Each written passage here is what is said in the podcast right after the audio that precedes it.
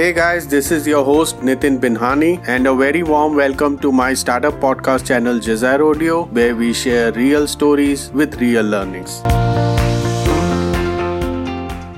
My guest in today's podcast is Shweta Rao. Shweta is a prolific angel investor associated with White Ventures Singapore. She is also a member of XA Network. YourStory rated Shweta as amongst the top 10 angel investors in 2020 and Shweta carries a diversified portfolio of over 30 plus startups wherein the some of the notable investments are like Khatabook, Cred, Neobank and others. And in this podcast Shweta will be sharing great insights from the perspective of a prolific angel investor. So let's welcome today's special guest. Hi Shweta, welcome to Jazair Audio and thank you for talking to us. Thanks, Nitin. Thanks for having me here. So it's often said when you're raising pre-seed or seed round, an angel investor is a better option than an early stage VC. Why is that so? So I I do believe that at seed stage um, angels play a big role, and because at the seed stage you just don't need money, but you need a lot more than you know somebody who can guide you through that startup journey, somebody who can open up their network, who can open up that connection, who can actually talk to you.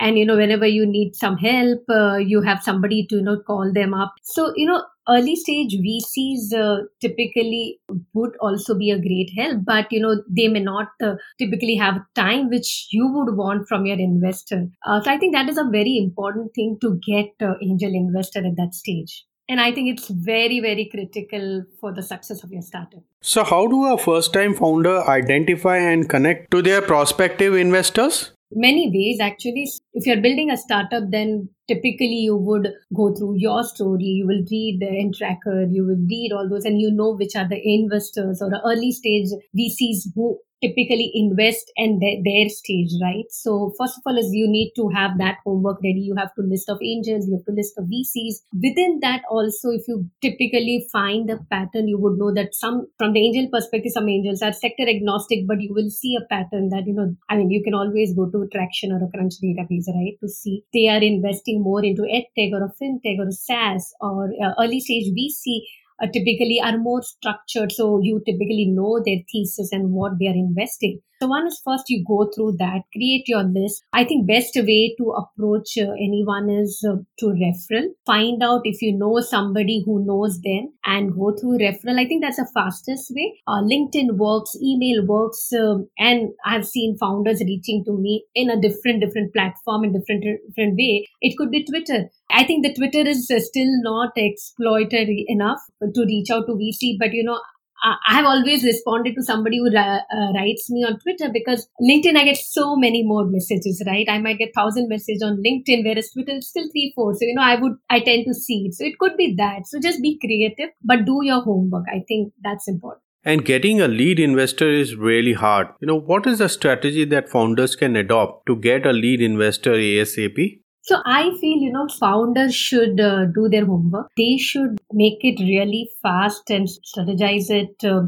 you should approach someone like investor who who are in the similar sector or who understands what you're trying to do. Uh, and if you do your homework, you would know that, you know, let's say if you're doing an ed tech startup, then you know that Gaurav Munjal is investing in a lot of ed tech. So maybe you want to actually approach uh, Gaurav Munjal, or if you're doing a fintech, GTN is investing so much into a fintech. So, you know, you might want to invest, talk to them. So, you know, you need to plan in such a way to approach that, you know, first you go and talk to someone who has experience in that particular sector and who's been investing. I think that's the best way to approach uh, your quick lead investor as a, from the angel side, especially. So, how do you assess and shortlist an early stage startup for investment?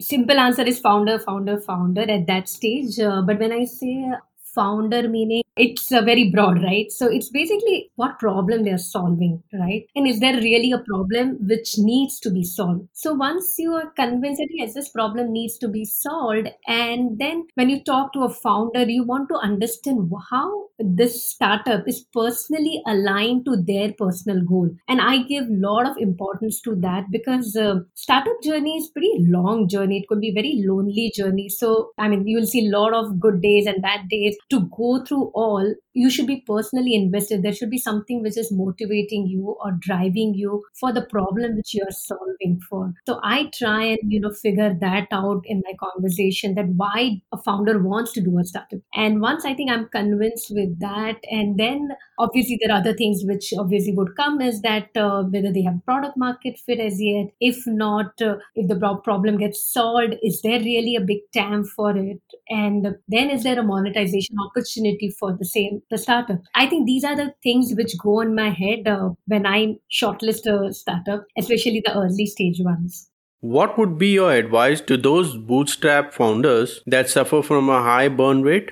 Personally i feel there could be many things which can be done. You have to be very cognizant of how much uh, is your burn and how much your expenses are. Like now everything can be done on zoom. You may not really need an office. So you know that could be an expense which can cut off. Let's say you are a d2c brand. I, many times i feel that uh, a startup should understand that target customer very well. And if you know that, many things get solved. So what I mean by that is if you know who's your target customer really well and it's not too broad, all your ad spends, all your target marketing, how you want to approach those customers will become so focused that just by default you'll save a lot of money. There could be so many creative ways, right? Like it's a D2C brand, you just you don't really need to have a lot of Facebook and Instagram ads only. You could do a ta- very very targeted ads for Instagram or a Facebook audience. With that, you can have your own channels and you know you can communicate the messages right that does not take any money right but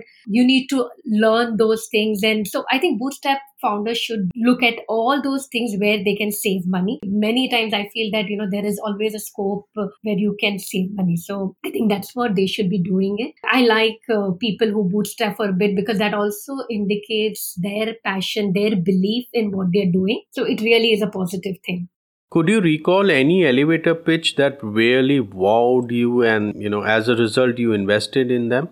So one elevator pitch uh, which comes to my mind is Zimyo. So I was in this fintech pitch session which was organized by PwC and there were like seven minutes given to each founder or a startup to pitch. And uh, what worked for me in Zimyo and which actually led into investment into Zimyo was uh, when founder came in, it was very clearly he defined what is his offering. So Zimyo is a HR tech, uh, fintech kind of a product. And so apart from being a payroll, they also offer a lot of these financial products. And that's what was the pitch was about and how they are going to launch new financial products which can be used by these people uh, who are already using this app for payroll purposes and other HR tech purposes.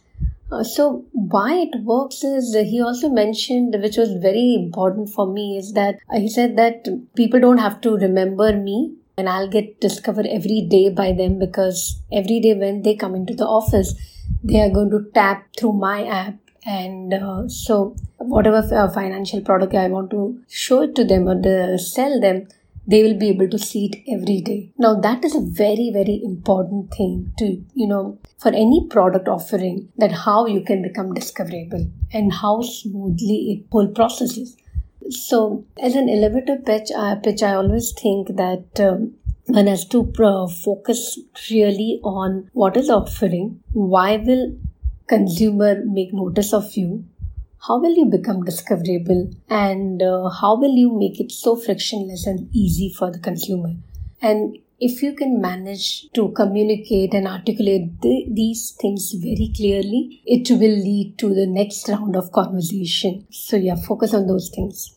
So would you like to share any of your uh, investment success story so investment success stories, there are few, uh, but I think Bank Open um, is one of them. And uh, the reason for investing into Bank Open was clearly that uh, founder and founder market fit and uh, what we call it, uh, like the passion in the founder to you know solve a certain problem. So uh, Bank Open is um, SME neo bank uh, solution. And um, if you look at, uh, so of course, I knew Anish much before he founded Bank Open. And I've seen his work, um, the kind of industry insights he has, and he has worked. Like he had like ten years of uh, fintech experience before actually uh, doing his. This must be his what I think third or fourth startup, and he's done a lot of startups, and I've understood the industry pretty well. So, you know, typically what happens is uh, you want to understand the founder, how passionate founder is. And as I mentioned earlier as well, that why you know running this startup is uh, how is it al- aligned with their personal journey right?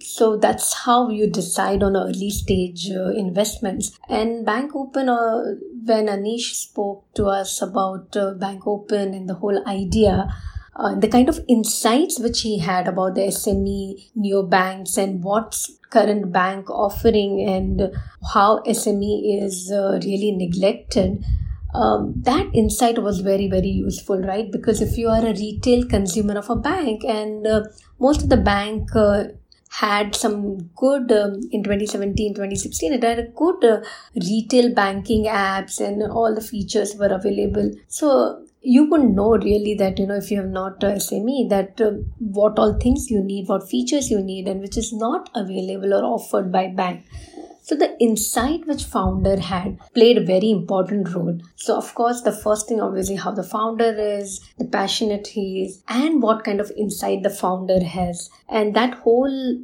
things come together when you're doing an investment. Uh, so yeah, that's what uh, led to investment into Bank Open.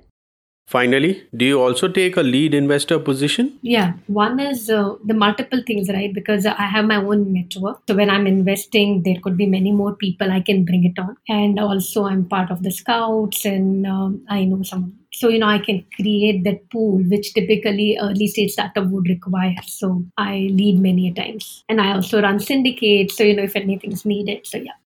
So, with this, we have reached at the end of this podcast. Shweta, it was a pleasure to have you on Desire Audio, and thank you so much for sharing great insights with us. Thanks, thanks, Nitin. It was wonderful talking to you.